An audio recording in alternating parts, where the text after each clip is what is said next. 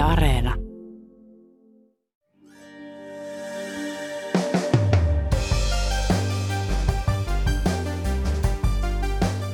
Espanjan aurinkorannikolla toimii laaja rikollisten verkosto, joka houkuttaa alueelle myös suomalaisia.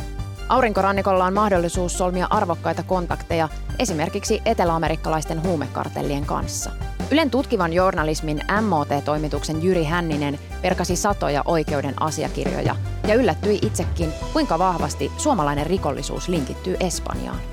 Aika, aika monella suomalaisella on rikostausta, joka liittyy nimenomaan aurinkorannikkoon. Tänään on maanantai, 26. syyskuuta. Kuuntelet uutispodcastia. Minä olen Reetta Rönkä.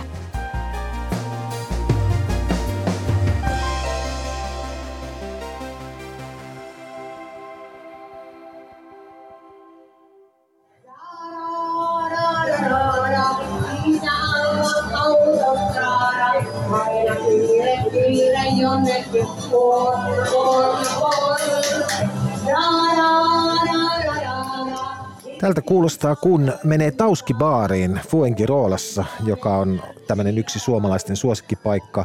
Me vietettiin siellä, siellä perjantai-iltaa ja se on vähän, kun ajattelet tämmöistä perinteistä suomalaista lähiökapakkaa ja joku tulisi laittaisi nosturin ja koukun siihen kiinni, nostaisi sen ja pudottaisi sen keskelle Espanjaa, tässä tapauksessa Fuengirolaan, niin se on vähän, vähän kuin sellainen fiilis, eli sä oot vähän kuin olisit Keravalla, että olisi Suomesta poistunutkaan. Kaikki puhuu suomea, lauletaan suomalaista karaokea, tiskiltä haetaan lonkeroa. Hyvin suomalainen meininki. Näin kertoo Jyri Hänninen, Ylen tutkivan journalismin MOT-toimituksen toimittaja ja tuottaja. Jyri kävi keväällä juttukeikalla Espanjan aurinkorannikolla. Aurinkorannikko tunnetaan erityisesti lämmöstä, turisteista – siitä, että suomalaiset seniorit on ties kuinka pitkään muuttaneet sinne viettämään eläkepäiviä osana tiivistä suomalaisyhteisöä. Suurin osa tulee vain talvehtimaan kuin muuttolinnut, mutta jotkut väittävät lähtevänsä vasta jalat edellä pois. Tietysti monet siellä kotisuomessa voivat ajatella, että nämä aurinkorannikon suomalaissiirtokunnan jäsenet vain makaavat tai dokaavat, mutta se ei kyllä pidä ollenkaan paikkaansa, sillä monet käyvät viitenäkin päivänä viikossa pelaamassa golfia. Mutta aurinkorannikko on myös jotain ihan muuta.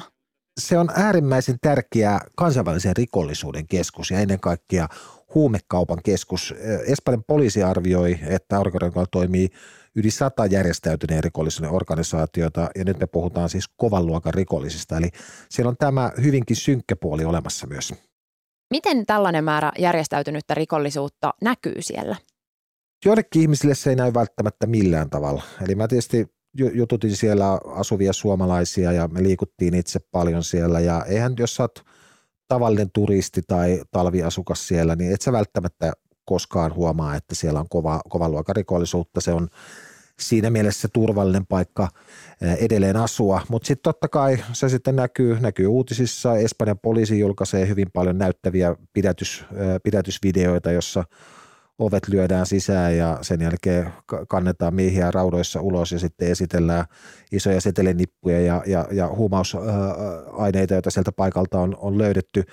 Mutta nämä kaksi maailmaa ne ei välttämättä kohtaa, tai jos ne kohtaa, niin, niin ne ihmiset ei edes tiedosta. Eli periaatteessa sä voit mennä istumaan johonkin rantakahvilaan ja sitten siinä sun, sun viereisessä pöydässä istuu joku mafiapomo, mutta ethän sinä sitä tiedä, koska sä et tiedä, että se on mafiapomo. Eli nämä maailmat elää tietyllä tavalla siellä, siellä rinnakkain. Toki sitten välillä ne kohtaa, eli jos, jos tulee jotain huumejengien välien selvittelyä ja ammuskeluita, niin nehän on sitten isoja uutisia ja niissä on, on sitten riski, että myös sivulliset on, on tota väkivallan kohteena. Aurinkorannikon rikollisessa keskittymässä ovat mukana myös suomalaiset. Esimerkiksi yksi Suomen tunnetuimmista ja suurimmista huumeiden salakuljetusringeistä linkittyy sinne. Poikkeuksellisen laajassa Katiska-huumejutussa on annettu tuomio. Helsingin käräjäoikeus tuomitsi päätekijöinä Janne Tramberin lähes 13 vuoden ja Niko Rantaohon 11 vuoden vankeuteen. Tiettävästi Suomen laajimman huumejutun tuomio on liki 700 sivua paksu paperinivaska. Tuomittuja on yhteensä 51. Huumeiden määrän ja laajan valikoiman lisäksi vyyhti on poikkeuksellinen myös siksi, että siinä on eri tavalla ollut mukana myös julkisuudessa tunnettuja henkilöitä. Helsingin käräjäoikeus on tuominut Niko Rantaahon kahden vuoden vankeuteen katiska huumejutun toisessa osassa. Rantahon epäillään syyllistyneen huumeiden maahantuontiin sen jälkeen, kun hän vapautui Katiskan ensimmäiseen osaan liittyvästä tutkintavankeudesta vuosi sitten. Jyri kävi aurinkorannikon reissullaan myös Katiskakeissin pelipaikoilla. No niin, nyt me tullaan tämmöiselle huvila-alueelle, joka on Marbejan kaupungin alueella, mutta tämmöinen 10 kilometriä keskustassa. Ja täällä on tämmöisiä luksushuviloita. Ja nyt tässä mun edessä on tämmöinen valtava valkoinen huvila, jossa Niko Rantaaho aikanaan asu ennen kuin jäi sitten kiinni niin sanotussa katiskavyydissä ja paljastui suuren luokan huumausainekauppiaaksi.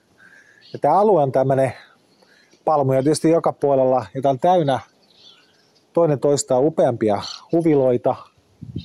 Tuossa aika lähellä Niko Rantaahua asuu Espanjan ex-pääministeri, jonka lisäksi nämä alueet on myös muun muassa huumausainekauppiaiden, mafiooseja ja muiden rikollisten suosimia alueita.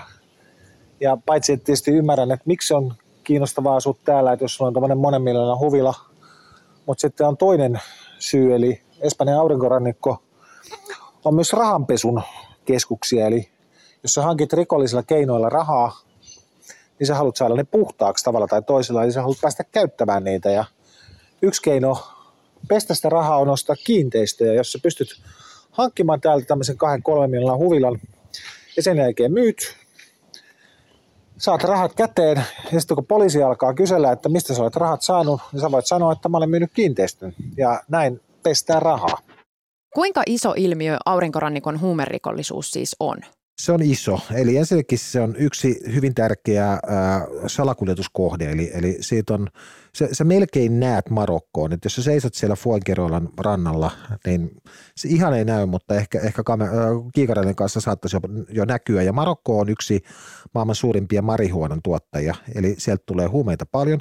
Sitten siellä on iso satama, jonka kautta tulee kokaiinia ja muita huomeita, joita taas sitten toimittaa maahan – isot meksikolaiset, kolumbialaiset huumekartelit, mutta tämä ei ole ehkä se, se suurin syy, vaan se suurin syy on se, että siellä alueella vaikuttaa niin paljon rikollisia, että siellä sovitaan huumekaupoista. Hyvin paljon Suomeen tulevista huumeista tulee itse asiassa Alankomaiden kautta, mutta – niistä diileistä on sovittu hyvin usein aurinkorannikolla. Tämä on tämmöinen rikollinen hubi, jossa asioista sovitaan. Siellä pystyy verkottumaan. Suomalainen pikkukonna saattaa saada kontaktin vaikka kolumbialaiseen huumekarteliin, kun hän menee aurinkorannikolle. Suomessa on mahdotonta ajatella, että tämmöisiä kontakteja syntyisi. Rikollinen hubi, mi- mistä niin kuin mittakaavasta me puhutaan? Me puhutaan valtavasta mittakaavasta. Jos ajatellaan, että Suomessa on, on tämmöinen teknologiatapahtuma kuin Slash, jonne siis mennään vaihtamaan ideoita, miettimään, että voisiko me tehdä bisnestä vaikka ton henkilön kanssa, miten meidän kannattaisi kehittää toimintaa, niin tämä sama tapahtuu Espanjan aurinkorannikolla. Se, että kuinka monta rikollista siellä täsmällisesti ottaen on, on mahdotonta sanoa, mutta se, että jos näitä järjestäytyneen rikollisuuden organisaatioita on pelkästään yli sata, niin se kertoo jo aika paljon. Eli hyvin, hyvin paljon niin, niin sanotusti kriminaalia liikkuu aurinkorannikolla. No miten tällaisessa rikollisten slash-verkostossa sitten näkyvät suomalaiset rikolliset? Jyri ja MOT-toimitus lähti selvittämään tilannetta, kuten tutkivat toimittajat yleensä selvittävät, eli lukemalla tolkuttoman määrän asiakirjoja. Nyt suomalaisista oikeuden pöytäkirjoista etsittiin tapauksia, jotka liittyivät jotenkin Espanjaan ja joissa oli tiettyjä hakusanoja, kuten Fuengirola, Marbella tai Malaga. Ja osumia tuli. Mukana oli myös virheosumia, siis tapauksia, joissa joku vaan on ollut lomalla Espanjassa, mutta itse rikos ei ole liittynyt siihen mitenkään. Mutta valtavan paljon löytyi tapauksia, joissa rikokset on suunniteltu, toteutettu ja tehty Espanjasta käsin. Me tiedetään, että, että on paljon suomalaisia, jotka linkittyy nimenomaan aurinkodan huumerikollisuuteen. Mä kävin siis läpi valtavan määrän Suomessa annettuja ää, tuomioita ja silloinhan me tietysti puhutaan niistä tapauksissa, joissa tekijät on jäänyt kiinni. Ja niitä oli itse asiassa, mä olin itsekin yllättynyt, miten usein tämmöisissä isoissa huumausaine rikostutkinnoissa nimenomaan Espanja on tavalla tai toisella siinä mukana. Eli joko ne huumeet tulee Espanjasta tai kaupoista on sovittu nimenomaan Espanjan päässä. Eli voi sanoa, että suomalainen huumausainerikollisuus on hyvin linkittynyt tänä päivänä, päivänä Espanjaan. Osa näistä tapauksista on mun mielestä niin kuin lähes humoristisia, että, että siellä on semmoisia, että tilataan postin noutopisteeseen Suomeen esimerkiksi kilotolkulla huumeita. Ja, ja tota, no, tässä tapauksessa poliisi tietysti pääsi, pääsi kintereille ja, ja tota, tekijä sai, sai tuomion. Herää tietysti kysymys, että kuinka paljon postin noutoautomaateissa vastaavan tyyppisiä paketteja on, josta viranomaiset ei tiedä. Suomi on rikollisuudessakin kuitenkin pieni maa, eikä sinänsä erikseen erotu aurinkorannikolla. Jyrin mukaan esimerkiksi ruotsalaiset jengit ovat siellä näkyvämpiä. On myös vaikea arvioida sitä, miten aurinkorannikolle kytkeytyvät huumerikokset suhteutuvat kokonaiskuvaan Suomen huumerikollisuudesta se, se, miten paljon suomalaisista kaikesta huumerikollisuudesta linkittyy Espanjaan, sitä, sitä on mahdotonta sanoa ja mä luulen, että siihen ei pysty vastaamaan poliisi tai kukaan mukaan ulkopuolinen taho. Mutta se äh, siis kiinnostavaa on, että meillä on nämä kaikki viime vuosien isot näkyvät tapaukset, katiskat ja muut tämmöiset valtavat tutkinnot, niissä on aina yhteys Espanjaan, mutta sitten on paljon semmoisia, jotka ei koskaan näy lehtien otsikoissa, että jos sä tuot 10 kiloa marihuanaa Su- Suomeen ja saat siitä tuomion, niin – siitä on ehkä yhden palsta uutinen, uutinen tota Helsingin Sanomissa Ylen TV-uutisiin semmoinen uutinen ei edes mahdu, e, niin tämän tyyppisiä tapauksia löytyy sitten aivan valtava määrä ja sitten ne on kuitenkin törkeitä huumausainerikoksia. Eli kyllä sitä, sitä on paljon, mutta mikä on se osuus kokonaispotista, niin likimain mahdoton sanoa. Kun sä perkasit näitä keissejä, niin mikä olisi sellainen malliesimerkkitapaus? Hyvin tyypillinen tapaus on se, että Suomessa poliisin haaviin jää kiinni henkilö, joka on, on salakuljettanut huumeita, mutta se, että kenelle huumeet on menossa tai mistä ne on tullut, jää epäselväksi. Sitten kun, kun rikoksesta epäiltyä kuulustellaan, niin eh, kertomus on hyvin samantyyppinen. Jokin taho, jota hän ei pysty määrittelemään, pyytää, että vietkö huumeita ja joku tulee hakemaan ne huumeet ja hän ei tiedä kukaan tulossa hakemaan. Ja osassa niistä, kun lukee niitä, niitä papereita, niin jää se vaikutelma, että tämä henkilö itse oikeasti välttämättä ei ole tiennyt. Totta kai rikollinen ei myöskään paljasta rikoskumppaneita ja silloin, silloin muitakin syitä olla hiljaa, mutta selvästikin niin, niin nämä tota, kartelit, isot toimijat käyttää hyväkseen ihmisiä, josta useat tekee sen taloistisyyden takia. Muutaman tonnin palkkiota vastaan ottaa, ottaa hirveät riskit ja sitten käytetään näitä ihmisiä kurireilla, muuleina tuomaan ne, ne huumeet. Tämä on semmoinen aika tyyppinen tapaus. Osa niistä on aika traagisiakin, että siellä on sel, selvästi todella heikossa asemassa olevia ihmisiä tai maahanmuuttajataustaisia ihmisiä, jo, joiden niin kuin hätää käytetään aivan armotta ö, hyväksi. Ja sitten näistä tapauksissa melkein aina jää selvittämättä ne, ne niin kuin todelliset pahikset siellä takana, että näitä – meksikolaisten tai kolumbialaisten huumekartelin edustajia, niitä ei kyllä tuomiolle saada, ja tämä ei ole ainoastaan Suomeen liittyvä ilmiö. Jyri nostaa esimerkiksi myös tapauksen operaatio Greenlightin, joka on hänen mukaansa kuin Hollywood-elokuvasta. Suomi-vinkkelistä kyse oli historiallisen suuresta huumejutusta, jota johdettiin osin Espanjasta käsin.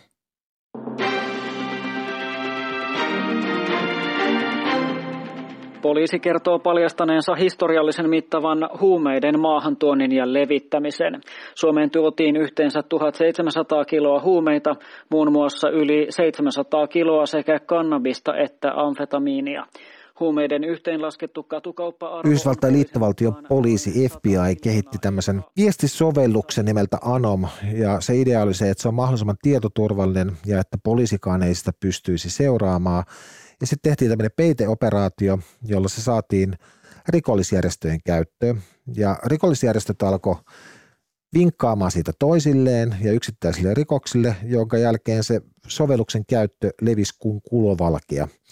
Ja mitä nämä rikolliset ei tiennyt, oli se, että koska se oli FBIn kehittämä, niin poliisi pystyi koko aika seuraamaan sitä liikennettä. Eli ne pystyi katsomaan, että jaha, tuossa sovitaan nyt isosta huumausainekaupasta, tuossa tilataan palkkamurha, tuossa tehdään tota.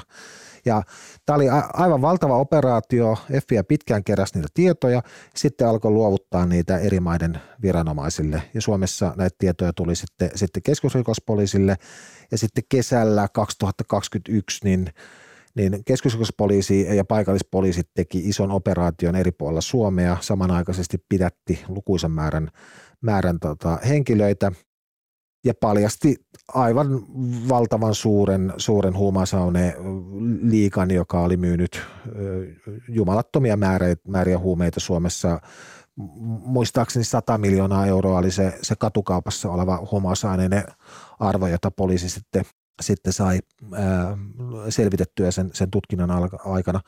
Mitkä on ne vetovoimatekijät, että rikolliset ja suomalaiset rikolliset suuntaa just aurinkorannikolle? Maantieto on yksi, eli tosiaan, koska se on olennainen paikka huumeiden salakuljetukselle. Hyvin tärkeää, mä luulen, että tärkein on se, se verkostot. Eli, eli kun siellä on niin paljon rikollisia, että sä pystyt tekemään bisnestä lainausmerkeissä, niin sun kannattaa sinne, sinne mennä. Kolmas on tietysti se, että se on kansainvälinen paikka. Sä pystyt katoamaan sinne myös halutessasi. Eli siis aurinkorannikko on semmoinen, että sä voit elää halutessasi vaikka suomalaisyhteisössä. Sä voit puhua vain suomea, liikkua niissä suomalaisissa piireissä, mutta jos sä haluat hävitä sinne, niin sekin onnistuu. Siellä on niin kansainvälinen meno, siellä on niin erilaisia yhteisöjä, että sä voit olla siellä täysin inkognito, kukaan ei sua tunne. Mitä merkitystä sun mielestä suomalaisten kohdalla on siinä, että se on suomalaisille jotenkin tuttu tai helppo paikka olla? Ihan varmasti on, ja mä väitän, että suurikin merkitys. Etenkin jos tehdään talousrikoksia, joita tehdään yritysten avulla, niin se tarvit niihin myös työntekijöitä. Aurinkorannikossa pystyt hankkimaan niitä. Sitten jos sä oot vähän huono kielitaidoltas tai haluat jotain suomalaisia kontakteja, sä saat niitä halutessasi. Sulla on se on tietyssä mielessä, että sä voit tuntea olosi ainakin hetkittäin kotoisaksi ja silti olla, olla sitten kaukana kotisuomesta, niin ihan varmasti tällä on oma vaikutuksensa.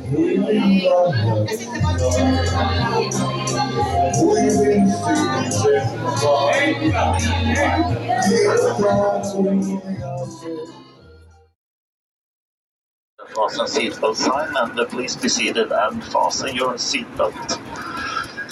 Miksi aurinkorannikosta on ylipäätään sit tullut kansainvälisen rikollisuuden keskittymä?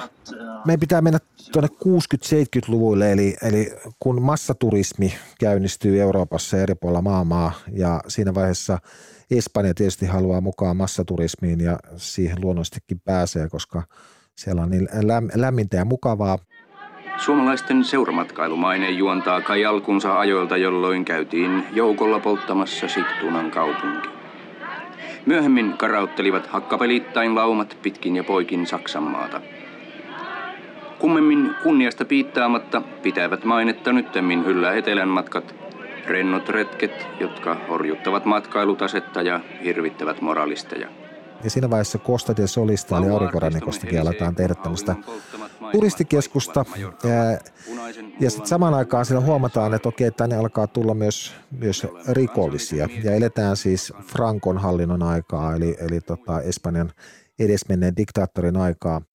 Ja Espanjassa kehtiin käytännössä päätös, että me vähän suljetaan silmiämme, että okei, tänne tulee rikollisia – mutta Piru vie, nehän käyttää täällä paljon rahaa. Ne käy klubeilla ja, ja ravintoloissa, ostaa kiinteistöjä täältä ja on kiva, että, että meillä paikalliseen talouteen tulee rahaa, jonka takia käytännössä tämmöinen sanomaton sopimus tehtiin, että me nyt ei liian paljon puulta tähän, kunhan ette ala rötöstellä täällä. Ja tämä on tietyssä mielessä se lähtölaukaus sille, että miksi aurinkorannikosta on tullut kansainvälisen rikollisuuden keskus. Sitten se on tietysti mennyt siihen suuntaan, jota varmastikaan Espanja ei enää halua, eli kun aletaan puhua vakavasta, vakavasta ja rikollisuudesta ja siitä, että on, on jotain jengien välisiä välienselvittelyitäkin välillä, niin tietenkään sitä nyt ei enää haluta. Mutta raha on tietysti kelvannut Espanjalle. Suomalainen rikollisuuskaan ei ole aurinkorannikolla uusi ilmiö. Mua vähän hymyilyttää, että kun Jyrin ja MOTn TV-jutun nimi on Costa del Crime – löytyy Ylen arkistoista vuodelta 1976 taas ohjelma suomalaisten laittomasta valuutan viemisestä aurinkorannikolle. Ja sen ohjelman nimi on Los Petos. Tässä ohjelmassa emme puhu niistä, jotka juovat rahansa Espanjassa. Se on laillista. Käsittelemme niitä, jotka tuovat rahansa Espanjaan. Se on usein laitonta.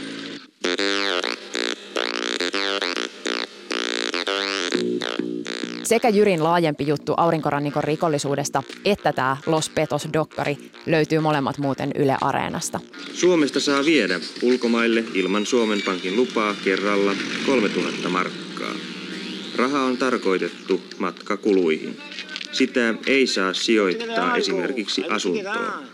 Rahan saa siis viskata taivaan tuuliin tai kumota kurkkuunsa – mutta ei sijoittaa. Sellaiset ovat pykälät täällä Suomessa. Mä luulen, että tämä, nykylaajuinen ilmiö, niin se on tapahtunut vasta viimeisen kymmenen vuoden aikana, mutta tietenkin aurinkorannikolla, Foinkeroilla alueella on ollut pitkään suomalaisyhteisö, ja totta kai sinne on aikaisemminkin menty joko tekemään rötöksiä tai sitten on haluttu piiloutua, niin, niin on, on, on menty sinne. Mutta tässä nykylaajuudessaan, niin kyllä tämä on, mä sanoisin, viimeisen 10-15 vuoden aikana tapahtunut ilmiö. Miten sitten, jos mietitään muita rikoksia, mikä, mitkä muut rikokset tai mikä muu rikollisuus nousee esiin kuin huumerikokset? Talousrikokset, petokset, huijaukset. Siellä on myös, me ollaan selvitetty vuosien mittaan useampiakin huijauksia MOT, jotka on sitten johdettu nimenomaan aurinkorannalta käsin, jossa siis suomalaisia eri keinoin huijataan. Ja kun huijausrikollisuus on tänä päivänä tapahtuu hyvin pitkälti verkossa, niin sitten on aika lailla sama, että missä se huijaus tehdään. Ja, ja selvästikin myös huijarit tykkää tehdä töitä mieluummin lämpöisen, lämpöisen tota auringon alla ja työpäivän päätteeksi mennä pulahtaa rannella. Eli talousrikollisuus on yksi tämmöinen, mikä näkyy. Jyrin mukaan Espanjan poliisilla on aurinkorannikon rikollisuuteen ihan hyvä ote. Tai just niin hyvä kuin voi olla.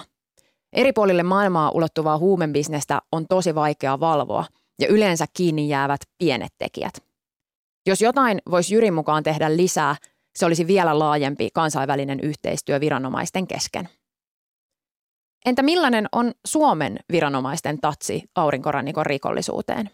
Se on suhteellisen hyvä. Eli Suomella on, on, Suomen poliisilla ja tullilla on yhdysmies, joka on, asuu Malakassa ja pitää yhteyttä koko ajan espanjalaiseen syyttäjälaitokseen, espanjalaisiin poliiseihin, muihin, muihin viranomaisiin. Eli aina kun Suomessa käynnistyy rikostutkinta, jossa selkeästi havaitaan, että, että tässä on joku linkki nyt sinne Espanjaan ja nimenomaan aurinkorannikolle, niin yleensä sitten Suomen poliisi ottaa yhteyttä tähän yhdysmieheen, joka sitten vie viestiä taas eteenpäin sinne Espanjan viranomaisille. Ja tätä yhteistyötä tehdään hyvinkin paljon, paljon tänä päivänä ja jututin ö, tätä KRPn KRPn miestä siellä aurinkorannikolla, niin hän kuvaili, että tämä yhteistyö toimii äärimmäisen hyvin, että ei, ei, ei ole ongelmia Kai Björkvist, eli tämä, tämä tota, yhdysmies, niin kuvaili, että voi sanoa, että Suomen kaikki niin kuin vakava rikollinen aines on tavalla tai toisella tänä päivänä läsnä aurinkorannikolla. Eli joko siellä asuu suomalaisia rikollisia pysyvästi, tai sitten sinne mennään niin sanotusti bisnesmielessä. Eli Suomen poliisin kannalta aurinkorannikko on hyvin tärkeä, ja se kuvastaa jo se, että siellä suomalainen, suomalainen Suomen poliisin yhdysmies on, niin kuvaa sitä tilannetta, koska tämmöisiä yhdysmiehiä, niin Suomella ei juuri missään päin muualla maailmaa ole. Ja vielä oikaisu viime viikon Fortumia käsitelleeseen jaksoon. Silloin uutispodcastissa sanottiin Fortumin myyneen kantaverkot, vaikka piti puhua jakeluverkoista.